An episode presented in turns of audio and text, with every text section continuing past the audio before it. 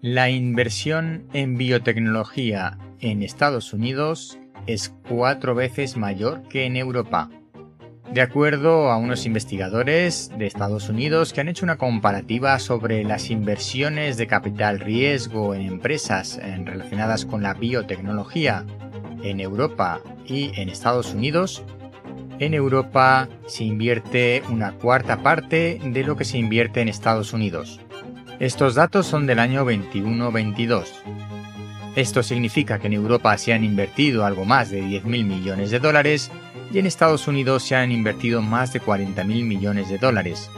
El número de empresas en las que se ha invertido este dinero también es más o menos proporcional, siendo 382 empresas en Estados Unidos y 216 en Europa.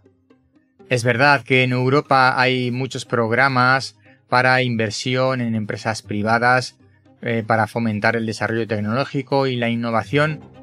pero es eh, ligeramente preocupante que la diferencia en biotecnología sea tan grande entre Estados Unidos, una superpotencia mundial, y Europa, que intenta ser su espejo en lo que se refiere a motor económico, social y tecnológico del mundo.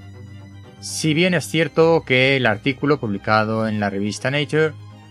dice también, indica, aunque pasa por encima, que en ciencias de la vida Europa lidera el ranking de inversiones, así que no estamos tan mal.